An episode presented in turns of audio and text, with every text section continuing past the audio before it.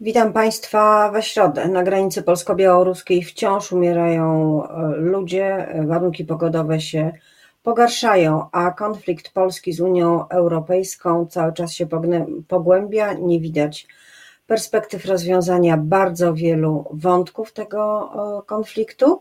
Tymczasem rząd e, przeprowadza rekonstrukcję. Rząd, a może e, wicepremier tego rządu, czyli Jarosław Kaczyński, jeszcze wicepremier. Sam odejść ma dopiero na początku roku. Co oznaczają te zmiany? O tym będę rozmawiała z moim gościem już za chwilę. Zuzanna Dąbrowska, dzień dobry. A moim gościem jest y, poseł Polskiego Stronnictwa Ludowego, Koalicji Polskiej, Marek Sawicki, były minister rolnictwa, osoba doświadczona w konstrukcjach, zmianach, wzmocnieniach i osłabieniach. Dzień dobry. Dzień dobry, witam serdecznie. Henryk Kowalczyk, wicepremier i minister rolnictwa. Mocny strzał? No pani redaktor, trzeba powiedzieć, że ta rekonstrukcja, z którą mamy do czynienia, gdzie odchodzi jeden minister Kurtyka, a w jego miejsce wchodzi aż czter, czterech ministrów, to jest chyba znaczące wzmocnienie. Tylko tak się zastanawiam, jeśli teraz odchodzi jeden Kurtyka, a wchodzi czterech, to co będzie, jak pani zapowiada, że odejdzie Jarosław Kaczyński? Ilu wtedy wicepremierów, ministrów wejdzie do rządu Morawieckiego, może już nie Morawieckiego, więc to, to jest problem. Natomiast jeśli chodzi o pana Kowalczyka, to powiem tak, no po trzech ministrach rolnictwa PiSu, jakich, jacy byli, wydaje się, że jest jakieś światełko w tunelu, że jest jakaś nadzieja, bo minister Kowalczyk co prawda rolnikiem nie jest, ale ma pochodzenie rolnicze, natomiast y, y, jest z doświadczenia y, i politykiem, i także urzędnikiem, administratorem, bo był już i wiceministrem rolnictwa, i ministrem środowiska, i szefem Komitetu Stałego Rady Ministrów. W tej chwili zajmował się Komisją Finansów Publicznych, więc może przychodzi taki czas, kiedy na ministra rolnictwa powołany jest człowiek, który obliczy, jakie koszty produkcji mają rolnicy i dlaczego e, tak marnie im się zapisu powodzi i przekaże Kaczyńskiemu, co trzeba zrobić, żeby sytuację w rolnictwie poprawić, bo jak rolnicy mówią, tak źle jeszcze nie było. Czy to jest osoba, która może wreszcie wprowadzić magiczną definicję dochodowości z hektara, w zależności od tego, gdzie ten hektar się znajduje i jakie to są grunty, co nie udało się przez ostatnich ponad 30 lat żadnemu ministrowi? Nie przeceniałbym e, tutaj zdolności pana ministra, natomiast jeśli chcemy to wiedzieć, to wystarczy zapytać dzisiaj towarowych gospodarstw, które prowadzą dokładną rachunkowość i wyliczenia i oni na własne potrzeby te wyliczenia mają. Zresztą ja nie tak dawno uczestniczyłem w spotkaniu e, z drobiarzami, gdzie ta dziedzina w Polsce w ciągu ostatnich 20-30 e, lat no, ogromnie się rozwinęła. Jesteśmy pierwszym producentem w Europie, jeśli chodzi o drób i tam oni doskonale wszystko mają obliczone. I kiedy rozmawialiśmy o równoległej złej sytuacji w trzodzie chlewnej, to oni powiedzieli, że w trzodzie chlewnej, gdybyśmy chcieli zapytać się o poszczególne elementy składowe kosztów, to nie wszyscy je znają. Natomiast w drobiarstwie one są doskonale rozpoznane, oni wiedzą, gdzie jeszcze można oszczędzać, gdzie jeszcze można poszukać rezerw. I jeśli minister rolnictwa zechce to wiedzieć, to rozmawiając z nimi bardzo szybko takie dane otrzyma. Ustępujący minister, ten, który y, został teraz ministrem do spraw y, finansów, y, finansów z Unii Europejskiej, funduszy europejskich, mówi, że przygotował bardzo wiele programów. One czekają na ministra i wicepremiera Henryka Kowalczyka w resorcie. Czy rzeczywiście tych pieniędzy w, w mm, rozpoczynającej się perspektywie jest tak dużo i czy sądzi Pan, że właśnie Henryk Kowalczyk będzie potrafił te pieniądze podzielić i czy to jest oręż wyborczy? Otóż Pani redaktor, o odchodzących się mówi dobrze albo wcale. I niewiele dobrego mógłbym powiedzieć o ministrze Pudzie, a nie jest tak do końca odchodzącym, bo z resortu przeskakuje na drugi ważny resort. Natomiast pytanie, na ile, na ile minister Puda usprawni wydawanie środków unijnych z tej perspektywy, która N plus 3 zaraz się kończy. Mamy dziewiąty rok siedmioletniej perspektywy 14-20 i w programie rozwoju obszarów wiejskich na 60 ponad miliardów złotych, które się rolnikom należą jak psu miska, do, na konta rolników trafiło niespełna 42 miliardy.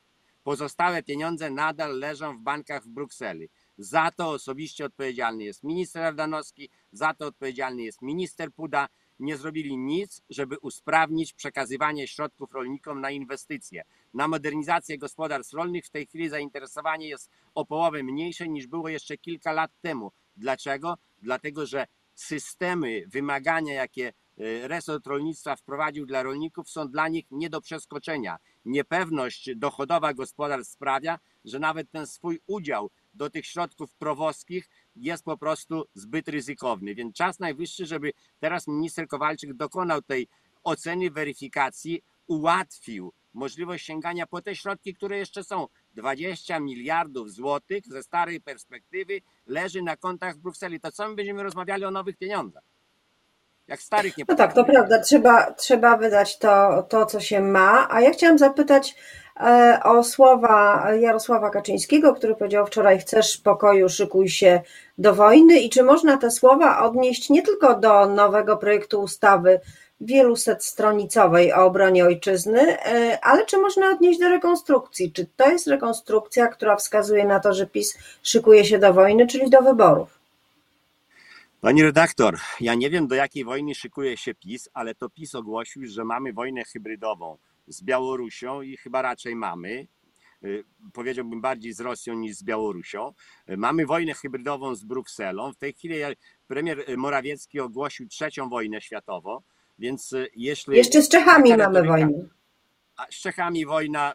Jeśli mamy taką retorykę prowadzoną przez polski rząd, to ja się nie dziwię, że w tej chwili nie ma innego wyjścia.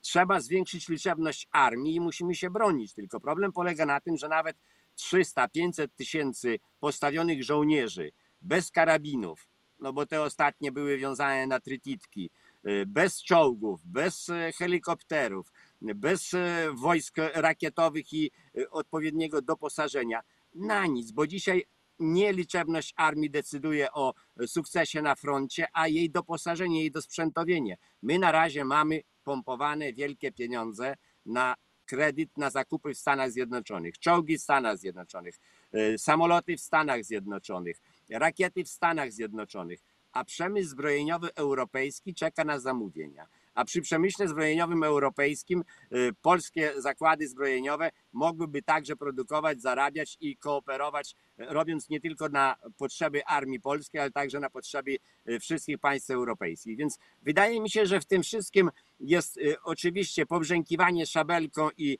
straszenie wojną, a ja nie chcę rządu, który będzie mnie straszył problemami, tylko który będzie rozwiązywał te problemy. A tu mamy do czynienia od sześciu lat ze straszeniem, z budowaniem atmosfery zagrożenia od wszystkich i zewsząd, natomiast nie mamy y, żadnego działania na rzecz rozwiązywania tych problemów. E, czy jeżeli Jarosław Kaczyński odejdzie na początku roku z rządu i jak mówi, zajmie się bardziej sytuacją w partii, to będzie to oznaczało, e, że wariant y, troszkę wcześniejszych wyborów jest bardziej aktualny. Jarosław Gowin mówi teraz w mediach, że że są właśnie dwa warianty, albo trwanie połączone z rozwojem, albo jednak szybsze wybory i one są równouprawnione w, w PiSie. Czy pan się z tym zgadza? To przede wszystkim powiem tak, no strach się bać co będzie i jak liczebny będzie rząd, już mówiłem o tym, jak będzie odchodził Jarosław Kaczyński, bo jak odchodził jeden Kurtyka, weszło czterech, to w mojej ocenie na miejsce Kaczyńskiego pewnie trzeba będzie to zwielokrotnić. Natomiast... Y, Nie da się zastąpić pana prezesa. No, ale będę próbować z pewnością. Natomiast pani redaktor, y, cały czas byłem przekonany, że wybory są, y, będą w konstytucyjnym terminie.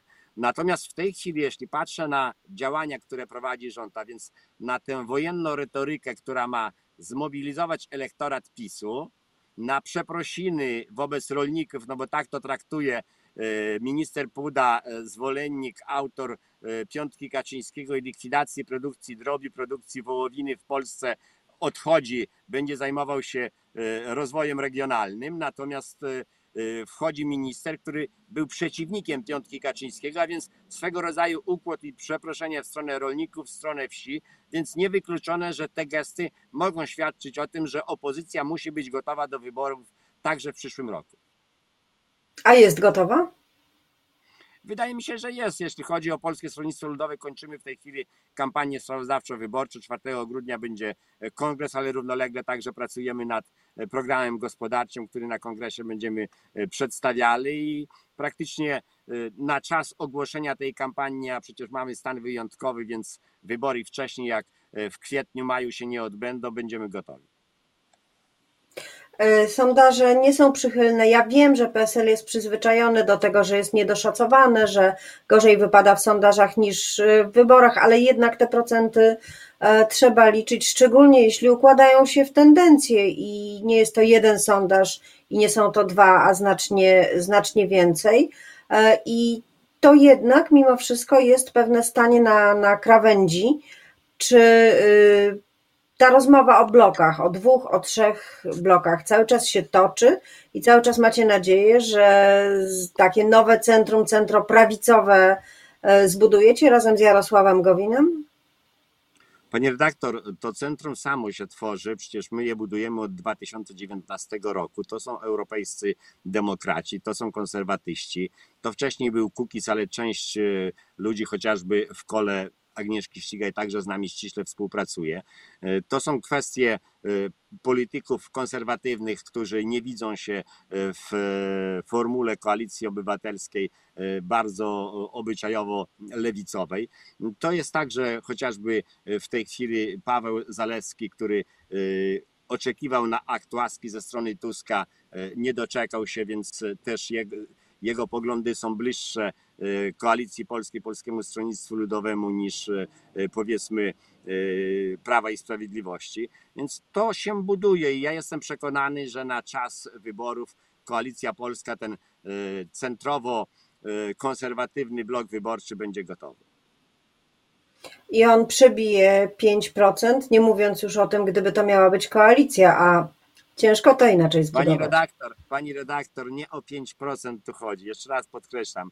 Dzisiaj mamy do czynienia z wojną dla wojny, z Polską dwóch plemion, która niczego dobrego nie wróży, co najwyżej wróży wyniszczenie. Więc czas najwyższy i ludzie to już widzą, że z tej wojenki chleba nie będzie. W związku z tym y, potrzebne jest umiarkowane, racjonalne centrum i takie centrum oferuje Koalicja Polska i zapewniam panią PSL-owi wielokrotnie już w sondażach ośrodki kształtowania opinii publicznej wróżyły śmierć polityczną i odchodziły różne wielkie partie. Polskie Stronnictwo Ludowe od 1989 roku jest jedyną partią, która cały czas jest w polskim parlamencie i ma wpływ na sprawy państwa, na sprawy ludzi, więc interesuje nas współrządzenie i współodpowiedzialność, hamowanie tych skrajnych zapędów, które w tej chwili mają miejsce przy wojnie Tuska z Kaczyńskim, po prostu racjonalna oferta dla Polaków.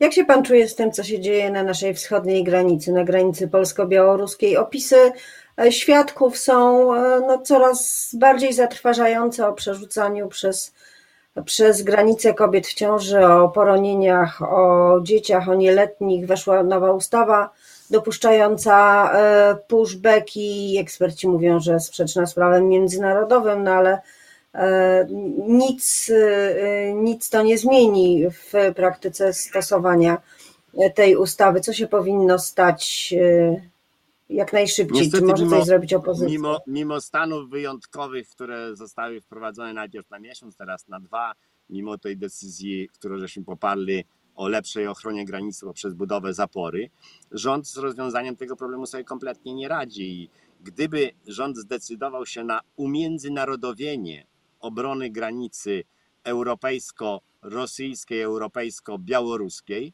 to wtedy mielibyśmy sytuację, w której moglibyśmy także silniej oddziaływać na dyplomację światową i y, domagać się od Putina zablokowania tego przemysłu y, przerzucania ludzi, tego przemysłu imigranckiego, który uczynił sobie y, i pan Łukaszenka, a przede wszystkim jego syn, zarabiający na tym ogromne pieniądze. Więc to trzeba zablokować na drodze dyplomatycznej, bo nawet jeśli postawimy ten mur, a nagle będzie szło 10 tysięcy ludzi z drabinami, to i tak nie będziemy do nich strzelać, więc y, gdyby, ja powiem tak, nie wiemy dokładnie co się dzieje. Mamy przekazy białoruskie, mamy jakoś wątły, prze, wątły przekaz y, Polskiej Straży Granicznej i informacje od wolontariuszy, którzy gdzieś tam poza strefą e, pasa e, stanu wyjątkowego mogą się poruszać. Więc to jest wszystko informacje niepełne. Nie wiem, czego PiS się boi. Czy PiS boi się, że gdyby tam weszli dziennikarze akredytowani i umiędzynarodowiłby ten problem, że okazałoby się, że sprawa jest na tyle błaha i, i, i wystarczy trochę staranności i można to uporządkować i można nad tym zapanować, czy rzeczywiście robi tam straszne rzeczy, o których być może dowiemy się za 3, 5, 7 lat, ale i jedno i drugie jest niekorzystne dla wizerunku i tego rządu, i także nas jako Polaków, bo przecież też sami wielokrotnie byliśmy uchodźcami, tułaliśmy się po całym świecie, byliśmy przyjmowani z tego obszaru, gdzie dzisiaj imigrują ludzie w obszar Europy, y, dostaliśmy w okresie II wojny światowej znaczącą pomoc. 120 tysięcy Polaków y, uciekających przed sowieckim głodem da, dostało schronienie w Iranie, więc może czas najwyższy, żeby y, nieco inaczej na to wszystko opatrzyć. Ochrona granic tak, ale y, z, z uszczelnieniem granic nie wiąże się, że tak powiem, y, dehumanizacja. To też musi być realizowane i, i, i prawo międzynarodowe, i zachowanie ludzi, i także to, do czego wzywa Kościół katolicki, a więc zwyczajna pomoc bliźniemu. Byłeś głodny, nakarmiłem cię. Y, Były, było ci zimno, okryłem cię. To są te wszystkie elementy, które niestety PiS zapomniał. Bardzo dziękuję za rozmowę zabieganemu w rozjazdach posłowi Polskiego Stronnictwa Dziękuję. Ludowego Markowi, razem Siedlec. Markowi Sawickiemu, no właśnie z Siedlec e, już bliżej do granicy niż- ze stolicy, może lepiej ją widać. Dziękuję za tę rozmowę. Dziękuję bardzo. Miłego dnia.